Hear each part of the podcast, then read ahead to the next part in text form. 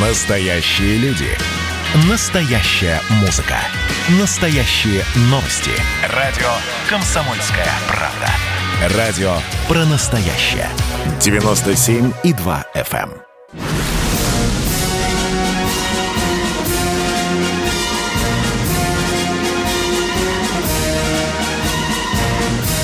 На радио «Комсомольская правда» военное ревю полковника Баранца.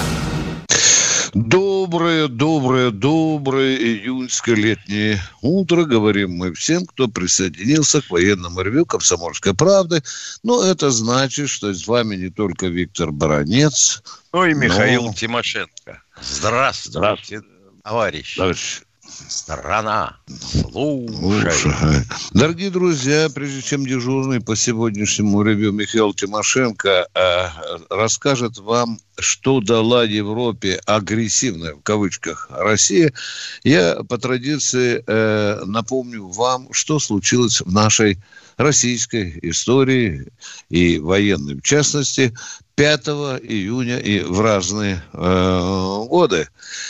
5 июня 1706 года указом Петра был образован за рекою, как говорилось в указе Петра I, госпиталь, э, который впоследствии стал великим госпиталем, главным военным клиническим госпиталем имени Бурденко. Мы от всей своей души, надеюсь, вы присоединяетесь, особенно те, кто когда-то пользовался э, медицинской помощью, кто лечился в госпитале. Мы поздравляем Поздравляем этот великий коллектив с днем рождения. Ну, что еще, дорогие друзья, свершилось в нашей истории э, 5 июня? Вот в 1869 году на галерных верфях э, в Питере был заложен невероятно любопытный корабль, который э, назывался «Брустверно-башенный» корабль, э, который э, э назвали наши судостроители крейсер. Этот корабль служил почти что 100 лет. 5 июня 1967 года случилась... Да, конструкция очень интересная. Да, шестидневная война Израиля, в результате которой он расширил свою территорию в четыре раза, а теперь ему это и кается до э, сих пор. Ну, еще одна дата в нашей А мы спасли истории. Египет. Да, есть история, заканчиваю, дорогие друзья. 5 июня 1940 -го года э, Советский Союз приступил к серийному выпуску легендарных танков Т-34. А сейчас Михаила Тимошенко попрошу ответить, что же дала Европе это агрессивно, в кавычках, России, а я пока помолчу. Поехали, Миша. Две копейки про госпиталь. Жил я когда-то в тех краях, на Лефортовском валу. Ну, что там, 15 минут ходьбы. Это же почти два квартала. Огромные здания. И когда на это смотришь и думаешь, ну, черт возьми, и ведь Хуснулина у них не было. А сумели таки построить. А красавец здания, да, Миша? Да, да, что, да. Военный госпиталь.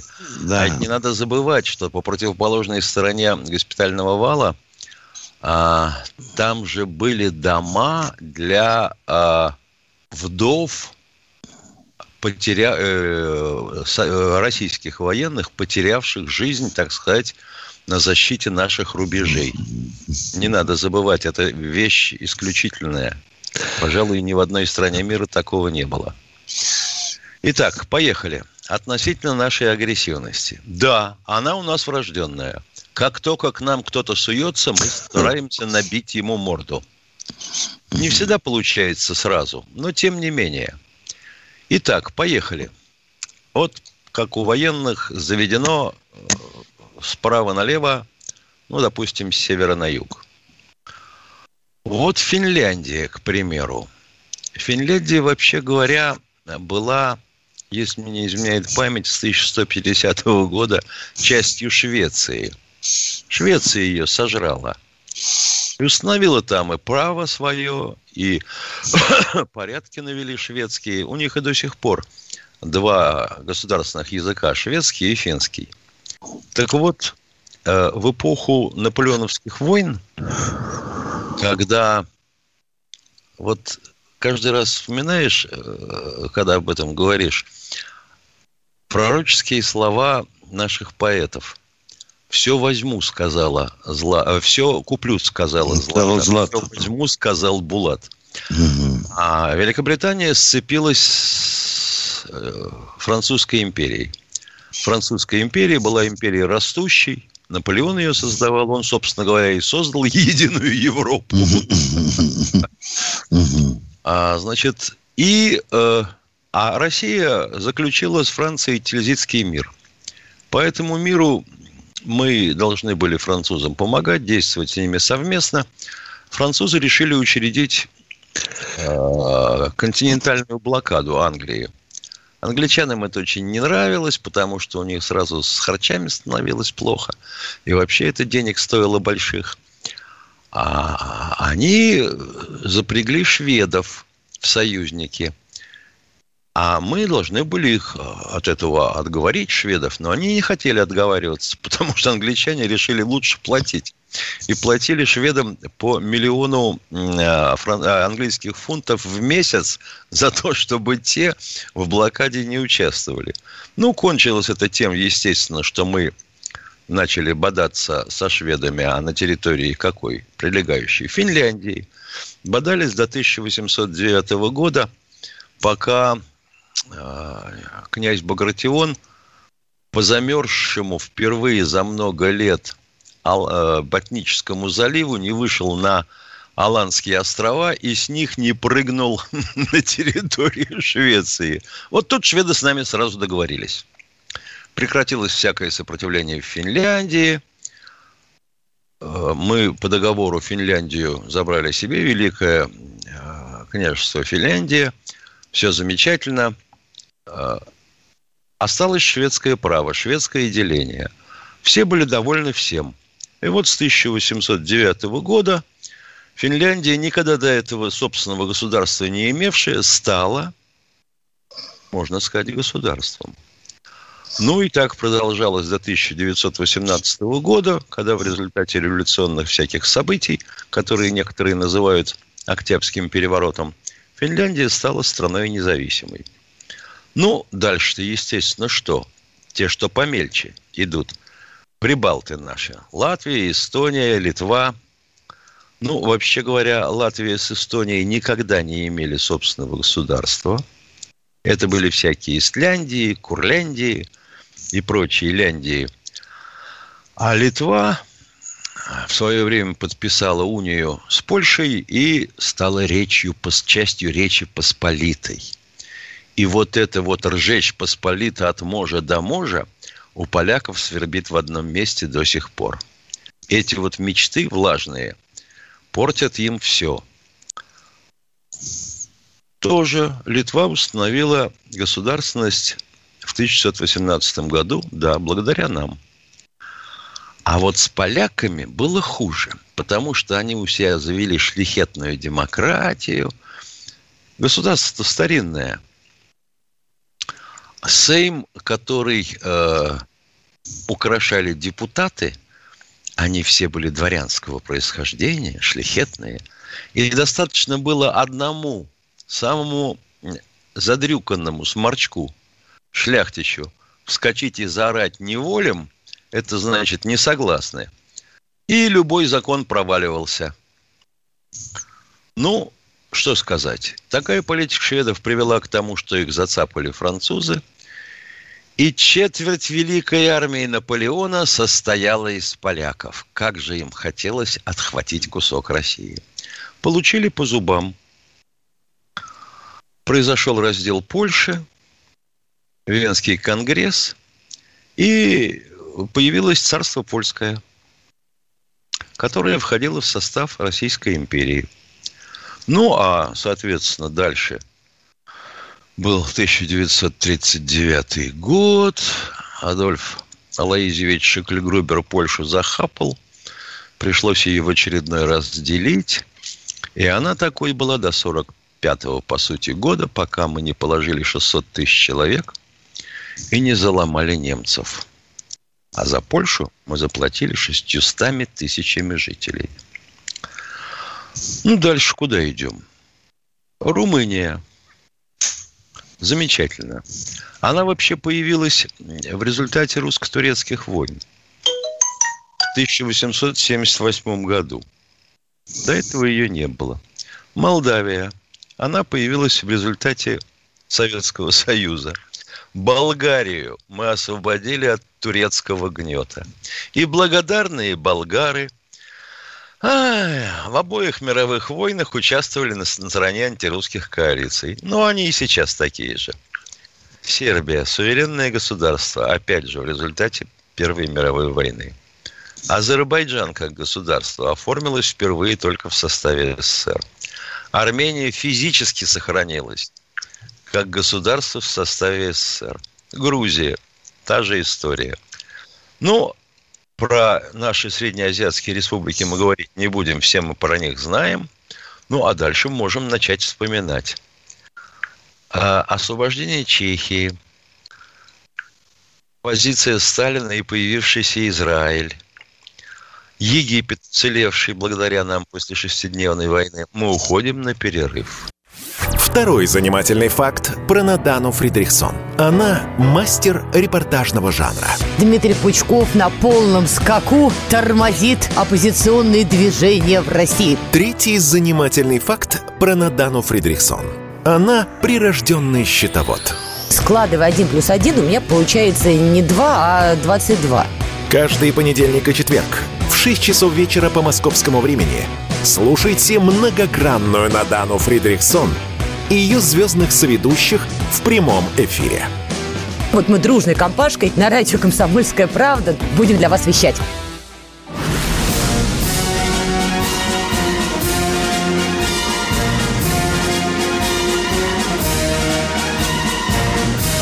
На радио «Комсомольская правда» военное ревю полковника Баранца.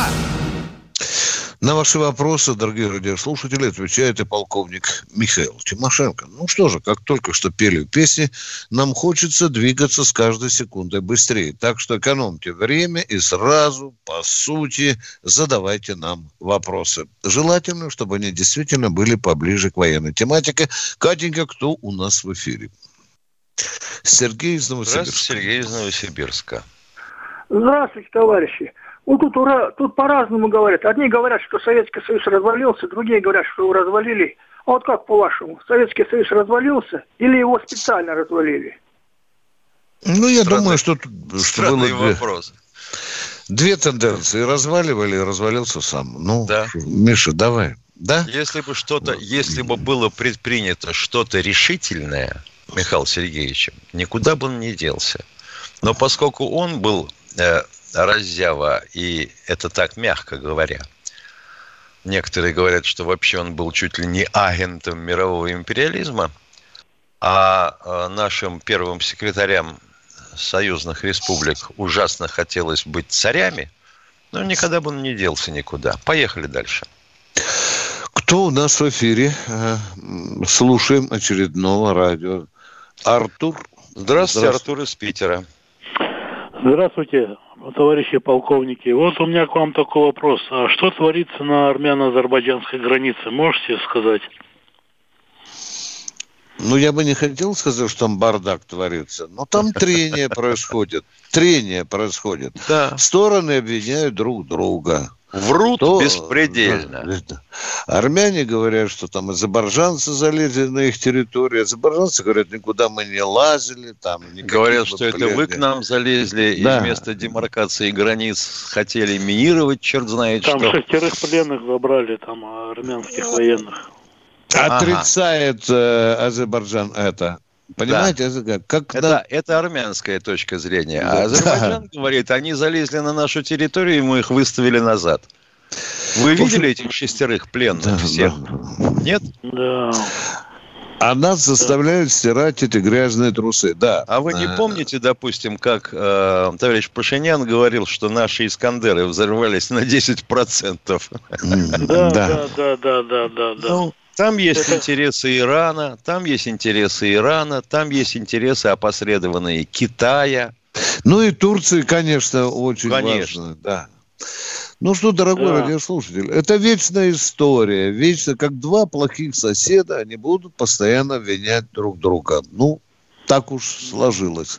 При Советском да. Союзе и тямкнуть бы не могли. Обои бы первых секретарей вызвали в Кремль, а уехали бы они пенсионерами в домашних тапочках, причем своим ходом, да. Ну ладно, едем дальше. Да, да, да, конечно. Кто у нас в эфире?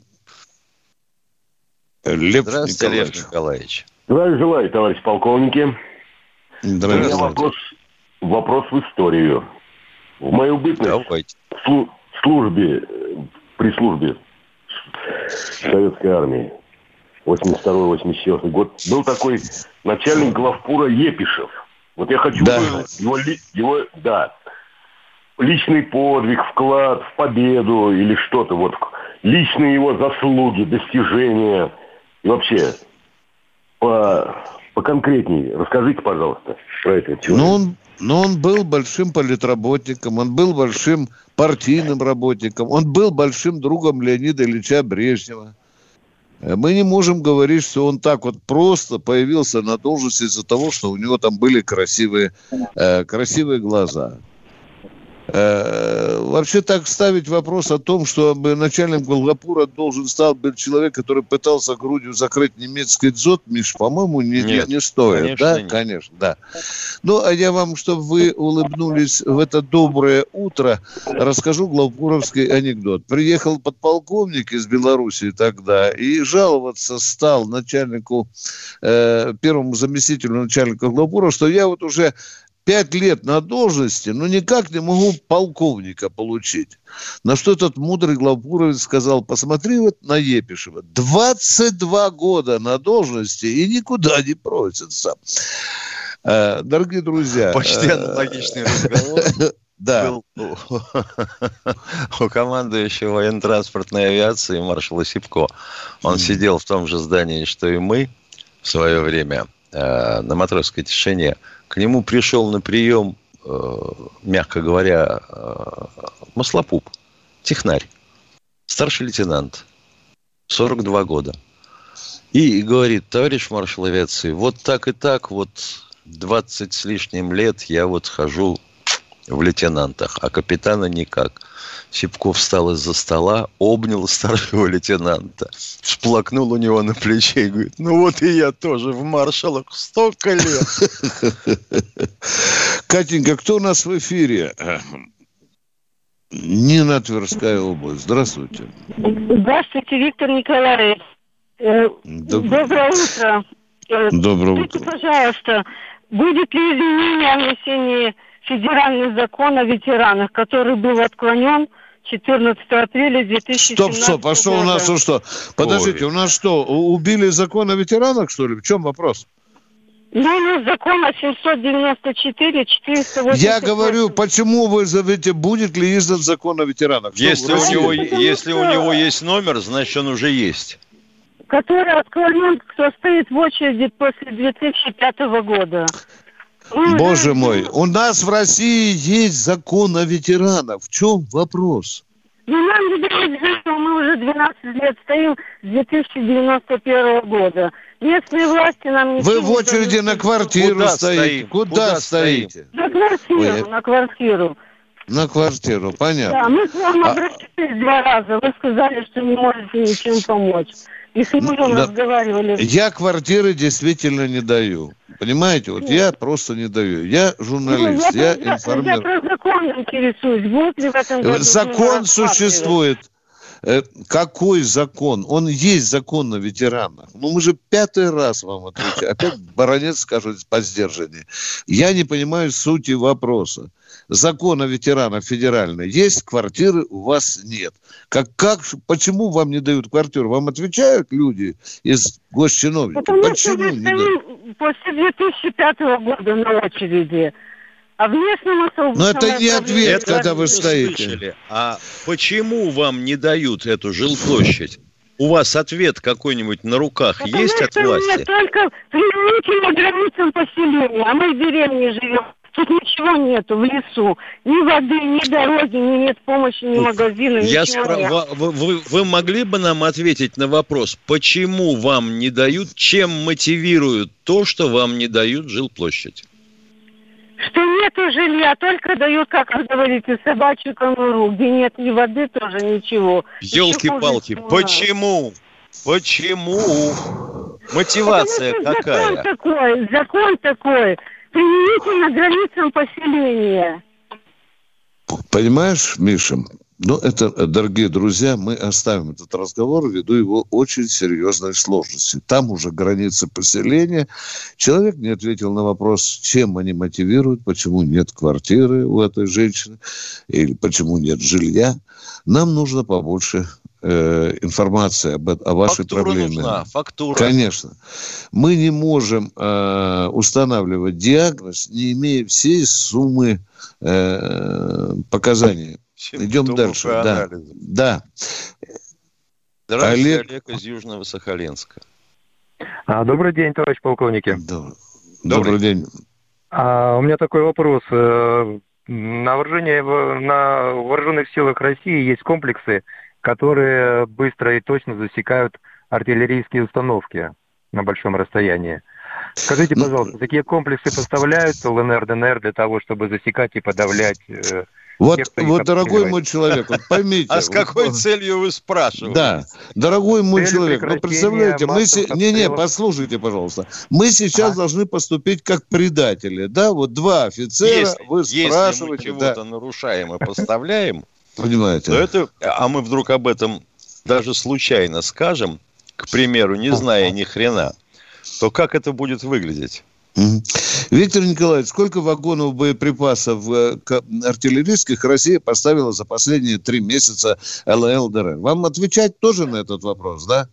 Ну, пощадите нас, А пожалуйста. Мы- средства артиллерийской разведки, вообще говоря, существуют, ой, с таких мохнатых времен, Мгм. с- со времен, пожалуй, даже до Второй мировой войны. Это была звукометрическая разведка сначала. Ну, то есть, грубо говоря, ставишь два микрофона и замеряешь время прихода э, звука. Разницу между ними выбираешь, получается направление, понятно, дальше дальность. Потом появились радиолокационные средства артиллерийской разведки, когда по нескольким точкам, а зафиксированным на траектории движения снаряда, можно было точно определить местонахождение орудия, которое его выпустило, и его разнести в дребезги. И в последние годы Соединенные Штаты Америки поставили вооруженные силы Украины огромное количество вот таких комплексов. Как они там называются? Контрбатарейной борьбы, Да, что ли? контрбатарейной борьбы. Да, и они сейчас новые порции просят, потому что они довольны, что американцы их накормили вот такой, как они говорят, А нелетальной они доблестно техникой, поменяли их на... Да, да. Вот я могу гарантировать, да, тряпье, что американский комплекс контрбатарейной борьбы в Донецке, у дончан есть. Есть. Дорогие друзья, мы выходим на коротенький перерыв. Он будет 2-3 минуты. Это военное ревю.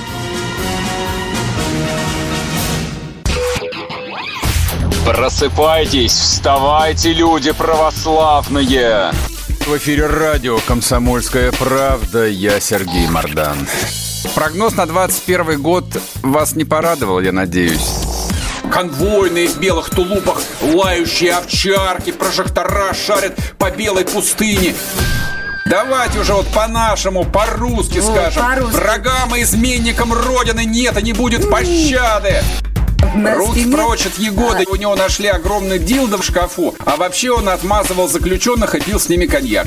Каждое утро в 8 часов по Москве публицист Сергей Мардан заряжает адреналином на весь день. Мне кажется, это прекрасно.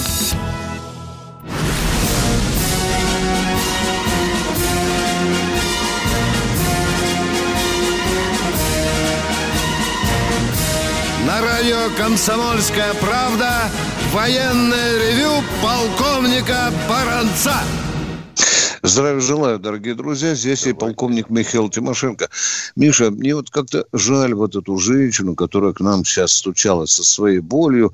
Вот она сказала закон о ветеранах. Но она не сказала закон о ветеранах ли труда, закон ли о ветеранах Великой Отечественной войны и так далее. Да? Вот почему нам не дают жилье в каком-то селе, да, или поселке. Во-первых, говорит... кто это жилье должен предоставить? Да. Министерство ли обороны? Местная или власть? Ветеран чего она? Труда. Да, да. Может быть, она э, вдова военнослужащего. Ну, елки-палки, люди добрые. Ну, вы когда задаете вопрос, ну, ну, напишите на бумажке хотя бы. Потому что, ну, невозможно отвечать на такой вопрос. А потом вы говорите, что, о, да, нахамили, не ответили, дальше пошли. Да, да давайте... Сидели бы вы без жилья, я думаю, задавали бы вопросы поточнее да. сами. Ну, а мы продолжаем принимать звонки наших дорогих радиослушателей. Анатолий... Здравствуйте, Анатолий из Ханты-Мансийска. Здравствуйте. Здравствуйте, госп... товарищи полковники. У меня два вопроса коротких. Во время войны во Вьетнаме военные американцы вызывали искусственные дожди, залили весь Вьетнам. У нас же сейчас горят леса везде по всей стране. Это тоже ведь безопасность. И почему нельзя э, пойти тем же путем? И второй вопрос короткий. О ДКБ. Как они э, заботятся о коллективной безопасности некоторых стран ДКБ, когда допускают присутствие на своей территории биологических американских лабораторий. Спасибо. Угу. Давай, Миша, ты про Вьетнам, а я про лабораторию, чтобы Ладно. по-дружески разделить. Ну, с Вьетнамом да. у американцев был такой эксперимент, климатическая война, да? Значит, э, в результате получилось, что они утопили не Северный Вьетнам, они утопили себя вместе с Южным. Потому что погода штука непредсказуемая – и дожди залили э, не тропуха Шемина, на которой и так было сыро, а залили подходы к базам американским в Хьюэ и в других местах, и Сайгон тоже. Это раз. Во-вторых, почему мы не заливаем таким способом э, пожары в Сибири? Ну, во-первых, это не всегда возможно, даже по погодным условиям. Это раз. А во-вторых, э, вы э, вообще слышали что-нибудь про лесной кодекс? Вот если вы почитаете его и историю его принятия, и одного нашего большого государственного деятеля, который в ладоши хлопал, да мы же освободили 80 тысяч мест лесников – и авиаразведку, и авиапожарную охрану. Это, его Медведев фамилия, по-моему, если Ну, по-моему, на М начинается. Да, да, да, да. Да. Значит, вот результат. Сейчас мы авиалесохрану возрождаем, вместе с пожарными возрождаем, МЧС привлекаем. Причем здесь МЧС непонятно, это вообще гражданская оборона. Ну, давайте уже и строевые войска тогда привлекать. Не надо реформировать то, что и так работает. Хотели – получили. Теперь выгребать назад стесняются. Ну, а на второй вопрос я отвечу покороче. Уважаемый радиослушатель, нигде э, в уставе ДКБ не говорится о том, что запрещается на территории государств, входящих в состав ДКБ, размещать иностранные военные базы. Э, это так. Во-вторых, вы, вы знаете, да, и лаборатории. Да, внимание. Э, ну, чем с баз? Киргизия, ты помнишь, Миша в Манасе разместила американцев. Нам потребовалось да. очень много времени, чтобы доказать киргизам, что это как-то некомфортно, что на вашей территории и наша база сидит. В Канте, по-моему, да, Миша? Да, да? да, и, да и они да. в Манасе сидели. Но еле уговорили киргизов, в конце концов дали им э, там кредит 2 миллиарда э, долларов, и, и они вытолкнули попу американцам. Теперь, что касается, также точно касается это вот этих биологических баз. Вопрос, конечно, невероятно тяжелый для, для Москвы. Ведь мы же мы не можем за горло схватить президента той иной республики, входящего в ДКБ, и сказать, выгони, пожалуйста, эти э, американские, американские лаборатории. Нехорошо получилось. Миша, ты же сам говорил, что там ар- армяне вели разговор, что... Конечно. Помнишь, переговоры вели, что мы не против э, разместить у себя и натовскую базу, да? Да, да. да вот да. такие у нас А вообще вся эта история имеет давние корни. Когда Борис Николаевич э, в горячке, может, не в белой, а в такой, э, подмахнул договор о запрете биологического оружия и разработке его. И мы у себя все позакрывали. А американцы его решили не подмахивать. До сих пор не ратифицировали. Да, а, ми, а мир да. И все. Да. Да. То же и самое с химоружием. У них денег нет на уничтожение. Но если Чего вы удивляетесь-то? А, а мы агрессивные. Были да. бы мы агрессивные, сейчас бы лежали на спине, чесали бы брюхо. Но если кто-то хочет все нас таскали. упрекнуть нас, что мы разрешили на своей территории так называемую американскую базу, то это был перевалочный пункт. Ну, я имею это в виду, не база. Американ... Таскали в Ульяновске да, это да, была да, база перевалки. Да. Сейчас ее там нет. А мы продолжаем принимать звонки. И кто? Равиль, Равиль Владимир. Владимира. Здравствуйте. Алло, здравствуйте. Вас беспокоит Равиль Искандарович, город Владимир. Мне 60, 78 э, лет. Э, первый, у меня будет, э, конечно, не вопрос, а реплика. Вот я хочу пожелать вам, во-первых, здоровья, за вашу прекрасную передачу, которую я с удовольствием слушаю, но дозвониться иногда не могу. Реплика какой форме? Вот предыдущий звонил, что кто развалил Советский Союз. Говорят, говорят он. Всем же известно, кто развалил Советский Союз. И ему, его голос, лет 60-70. Неужели он этого не знает? Он занимает ваш эфир, ваше здоровье и ваши нервы. И уже вот э, ваше мнение хочу услышать. Владимир Фольхович а, перед тем, как ваша передача пошла, сказал, что все вот эти вот, все пожары и другие негативы, не буду перечислять, чтобы не занимать ваше время, да, вот, это кто же делает? Они наши внутренние враги или как это понимать? Раньше, раньше не, пожары были, конечно, но не такие. Другие негативы были но они малые, их сразу же зарубали, зарубали. Вот ваше мнение по отношению того, что высказал э, уважаемый Владимир Вольфович. Что? А что он высказал? А... Уточните, пожалуйста, мы так и не поняли. Он что все он время сказал? высказывает что-нибудь. Он, что? он высказал, что... А, одну секундочку. Он высказал, что вот это вот э, сентябрьские выборы, конечно, Единая Россия, будет. А пожары да, как-то да. и выборы как-то давайте в кучку сплетем. А вот он сказал, он сказал, мы про пожары, Жириновские пожары, давай не, не отскакивайте в сторону. Давайте, что сказал Жириновский про пожары? Про пожары, что поджигают леса поджигают леса. Скажите, пожалуйста, а скажите, а бычки кто-то бросает, шашлыки жарят, э, ну, из машины ведь, выбрасывают но бычок. Но ведь, э, разве это э, инопланетяне это делают? Вот ответьте. Да. Одну, а? Это одну делают зачастую те, кто голосует за ЛДПР. А, а, одну секундочку. А вот нет такого предложения у Владимира Вольфовича. А каким образом их отлавливать и что с отловленными делать? Вот если пожар начался, ты кого-то в лесу поймал, привязывай его к дереву, пусть нахрен сгорит, ну, вот, тогда никто не будет ходить да, в лес. У нас, у нас это возможно, да. Но Сибирь, я сам был в Сибири. Пожар, это я был а, в 68 году. Да нам Пожара, тоже доводилось Кра... там бывать. Да. Красно... Ну, вам же крае... сказали, дорогой мой человек, у нас была очень серьезная, сильная лесная служба. Ну, скажем так, да? Вот ее ликвидировали. Отчасти это тоже стало причиной, потому что там лесник бродил 24 часа в сутки.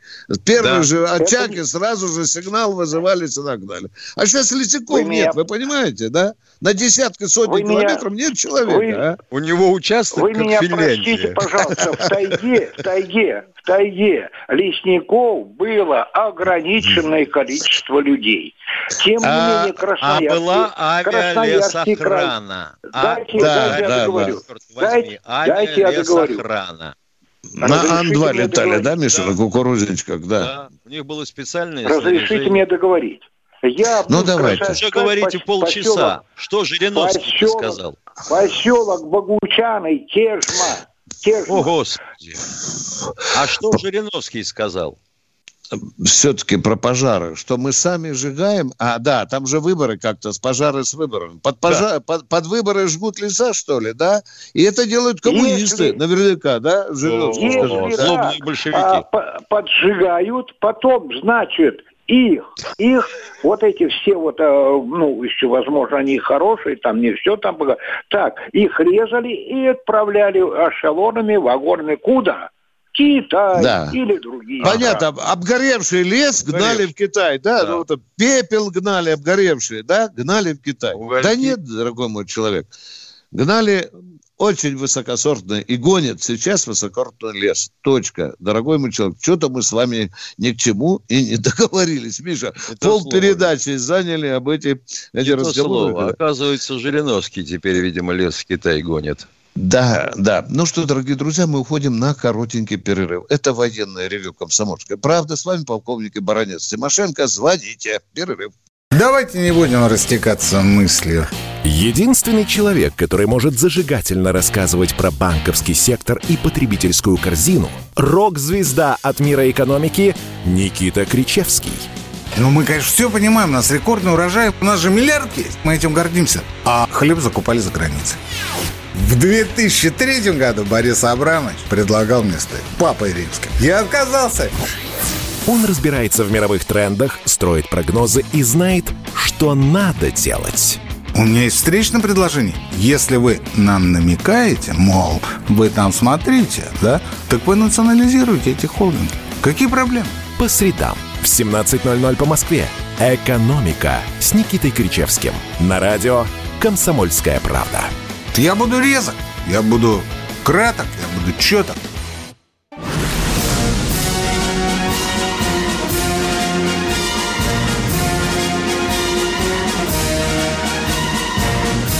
На радио «Комсомольская правда» военное ревю полковника Баранца.